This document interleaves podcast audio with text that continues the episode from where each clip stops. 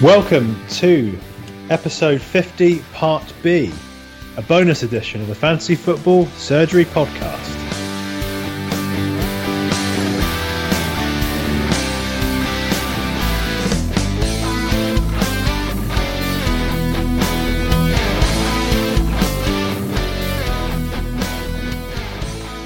Okay, so we're coming to you in the same game week uh, on the 23rd of February. Those of you who listen regularly may have already listened to our 50th instalment, um, which were released a couple of nights uh, prior. But there's been some big news in the uh, Premier League. We've just found out in the last 24 hours. Um, unfortunately, Claudio Ranieri has been sacked, and me and the Iceman thought we'd come on the pod just to give our severe condolences to the man. Welcome back, Iceman. Yeah, cheers, mate. Thanks. Obviously not. Although we're very, very sad, and we think it's uh, well. I, I, personally think it's shocking that they've uh, they've ditched him at this point.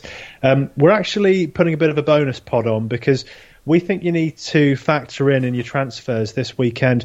Manchester City, so they've got their replay cup tie against Huddersfield coming up on the first of March, and if they win that, that's going to give them a double game week in game week 27, which is going to completely change a lot of the thinking. Given we've been focusing on the teams in game week 26 and 28 who actually are playing. So we thought it was important that we get in early and get you thinking about how you're going to manage the next three game weeks. Iceman, I know you've been thinking a lot about this as well.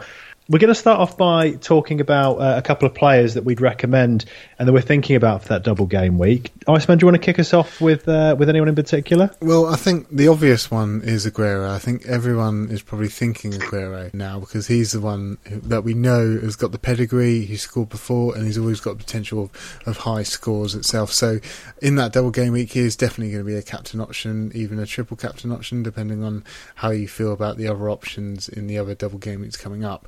So Aguero, yeah, he's definitely coming in for me next week now. Uh, I think I'm going to remove Kane for him. I'm not entirely sure about yet. I think it involves a bit more thinking of uh, who I actually want to get rid of. But I think it will be Kane because I've got a load of money in the bank, and uh, yeah, I'll I'll bring him in, captain him straight away. It's just a matter of if I choose other players. I mean, you have some other players which you're obviously thinking. Yes, oh, I'm chipping with those and just I think I'd add to your sentiments. And, uh, because if, if, we'd have been having this conversation about two months, a month ago, I wouldn't have been that excited about this double game week. But actually, City have started to find a bit of form in the last month. They put five past Monaco in the week. Granted, they couldn't defend for Toffee. Um, Aguero, particularly, uh, coming up trumps in that game, and also uh, coming on as a sub for Jesus the game previous and scoring there. So um, I can't see Kelechi being uh, rotated with Aguero in either of these games. So I think you're going to get the full, you know, 180 minutes out of him. And I think what we'll, we might mention in a minute is the idea of a triple captaincy for Aguero if you do go in that direction. Um, I'm going to go from front to back if that's okay. Uh, yeah, just just a few more on Aguero. Really, as you, as you mentioned, he is, as you say, he is in form.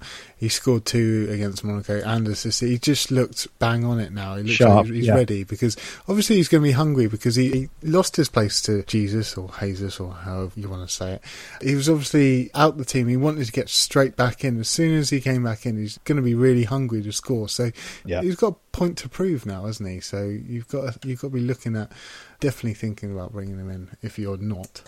Yeah, and I think the reality is, in terms of who you're going to rotate him for, for a lot of managers, it does mean uh, dropping one of your big strikers, whether that's Zlatan or Kane for this game week. It will have to be uh, for the game week when they've got the the, uh, the, two games. For me, it's going to have to be Harry Kane that goes. However, Kun playing twice in that game week, I think that's actually worth it, even though Harry's been in good form in the last uh, the last month or so. Yeah, and depending on if you want to kind of uh, lose some transfers to use later on, you can actually remove Lukaku and bring in him because Lukaku is playing at Spurs, and obviously that's quite a tough fixture for them. Yeah. And that's at uh, Spurs White Hart Lane. It's depending on if you think he's going to get any goals there. Obviously, after that, he's got West Brom and, and Hull, so you might want to bring him back in straight away. But you're getting to the point where you kind of you, you might need all these transfers. So if you are thinking that, try and think about you might need those transfers moving ahead.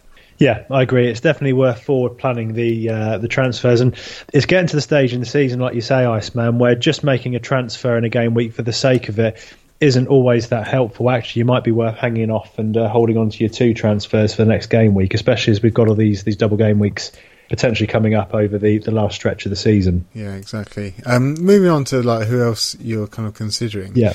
For me, I've got Amat. And I'm actually looking at probably removing Amat because he never plays. And I thought you said you were going to put in Amat for a second. no, I was no. getting, I was, I was, I was like, what? yes, Go he's on. my main target. No, I, I've got Amat, so I've got to kind of remove him. And I'm thinking maybe if I do a minus four, because I've already made my subs this week now already. Yeah. So I'm in that boat where it's already done. I, I can't hold on to a sub or save a transfer, which might be a good option for you if you're kind of thinking about Yeah. transfers at the moment. But I've done it, so I've got to deal with that. So now Okay. I've got Amat, and I'm thinking next week I definitely want Aguero, so I'm going to take out Kane, bring in Aguero, and then I've got the choice of whether to take out one of my midfielders who's going to be playing game week Yeah. 28. I've already set that up to be ready for that game week already. So, and then I've got um, my back line where I've got Amat, who's not going to play. He's a dead player. So whether I take a minus four to bring in the likes of Stones, who Yeah. you know you you you can be worried a bit about Pep's rotation here, and he could not play Stones in one of those games, which is a concern, but it's probably a risk I'm going to take considering I've got a blank player there. If I do bring in Stones and he does play both game weeks, yeah, I'm I'm going to credit from it, uh, no matter what, because he's going to get two points each game guaranteed, unless he gets sent off for a yellow card or something. but yeah, he's got the capabilities of getting two clean sheets as well. So, Yeah. and he's also got attacking returns as he proved against Monaco. Yeah. Uh, so that's the one player who I'm thinking in from the back. What's your What's your opinion on Stones? Well, I, I I agree with you on that. Actually, for the first time this season, I'm actually going to uh, be positive about John Stones because in the last few game weeks, I think he's got more points in those three than he did for me in the entire time I owned him. He's actually on a run at the moment. In his last three games, he's got eight points, three points, and six points. So he's becoming a more viable option. The other thing I like about that idea, Iceman, is that City on the road in their last uh, five games away from home have kept three clean sheets, and one of these these games in the double game week is away from home. So. Actually, I don't think that's a bad shout. If he comes away with a clean sheet from that, and even if he only got two points at home, that's still a decent haul. Um, he's only 4.7 million. I have to say, I don't see any value in the other City defenders just because beyond that they're about sort of half a million to a million more expensive than Stones. As you say, rotation's an issue. The other reason why I'm confident in Stones, and again, this is where we need Ben Dinnery to come up trumps, but if you look at the City options in defence on the FPL app, there's quite a few exclamation marks over them. So I'm just wondering about fitness. And the other thing with this, just in terms of Pep's style, like he did with Touré, Stones was taken out of the team for a little while. Now he's back. He's playing regularly, um, and I think it's a situation where he'll keep him in the team. So he, he, he's one I'm definitely considering. yeah, I mean he's played the last three, so you're kind of still hoping he played in the Champions League. so Kind of still Yeah. hoping he's going to play the rest of the game. So it would be a punt. You know, you can never trust Pep, but. It's, it's a hopeful one, and for minus four, I think it's worth my risk taking this one. Yeah, I agree. No, I'm with you fully on that, and I think City are a top side. If they play well, you could get two cleanies out. You're absolutely laughing. So, should we move into the midfield? Yeah, sure, yeah. Okay, so for me, there, there's a few options here. There's a bit of a debate for me around uh, Sane or Raheem Sterling. Now, Sane is 7.5 million. He's gradually getting more and more into the City side. Pep trusting him in the Champions League now. Raheem Sterling, after a little dip in form, feels you know very much the form player at the moment. He's 7.8 million. If you look at some comparison between the uh, the two of them, in the league this season, obviously Sterling has played twice the games of Sane. Now I looked at some stats on WhoScored.com. At the moment, Sterling is being rated higher, but that could just be due to the fact that he's had more games. Sane actually completes more dribbles per game, uh, makes the same amount of key passes, makes more tackles than Sterling, um, but has half as many shots, so he seems like a bit more of a provider. Sane on two goals and one assist this season, Sterling on six goals and five assists. So again, if you even out, they're actually performing roughly as well as each other. Yeah, and they both bagged a goal and assist against Monaco, so they're both in Yeah. form players. But Yeah. again, again, I mean, I suppose it's the rotation risk again. It doesn't matter who you're playing because if you're looking at City's games, you've got to be mindful that they've got so they've got Huddersfield on March the first, then they've got Sunderland on March the fifth. And then this is where the Stoke game is going to come in. So it's going to be on March the 8th on the Wednesday. So that's a short period Yeah. of time having a lot of games. Then they've got the FA Cup on the Saturday. Uh, if they get through against Middlesbrough on the 11th, and then they've got Monaco the, the Wednesday after that. So you're looking at all those four fixtures, uh, five fixtures Yeah. there, and you're thinking there might be some rotation there. You know, you, you can't be guaranteed that all these players are going to play. So that's why, I mean, you, you, you make a compelling argument for both Sane and Sterling, but that for me, I think I'm going to just leave it with Stones and Aguero because You're going to. because yeah, because on my my risk, you got you got to take in part. Each team is different, and Yeah. my risk is probably less. I mean, Aguero's a, a nailed on for me. Like I'm I'm doing that one no matter what. Yeah. It's just the Stones one, which is the risky one, and getting rid of a player which doesn't play, I think, is uh, lessening the risk. If I'm unless I'm getting rid of a player which does play in 28 as well, you don't really want to get rid of someone who's playing in 28 and Yeah. also, you've got to think about their fixtures after that as well, because they've got Yeah. Liverpool directly after that, Yeah. and then after that game, they've got Arsenal. Arsenal, and then they who have they got after that? So then they've got Chelsea. Chelsea. So, so it's three tough games Yeah. after that. So you've got to be worried of whether you're going to keep them and keep them playing. And Stones, in my opinion, is less of a risk because I could probably bench him in nearly all those games because I have a pretty good set up team other than for the rest of my defence. Yeah, definitely. I think it's that long term thinking. And we, I guess we're starting to creep now into the, the more of the cons of being seduced into this double game week. Because on the face of it, you could think, great, three players. But like we've said, there's the issue of game week 28. Potentially, you've got to make more transfers if you do have three City players that then aren't playing.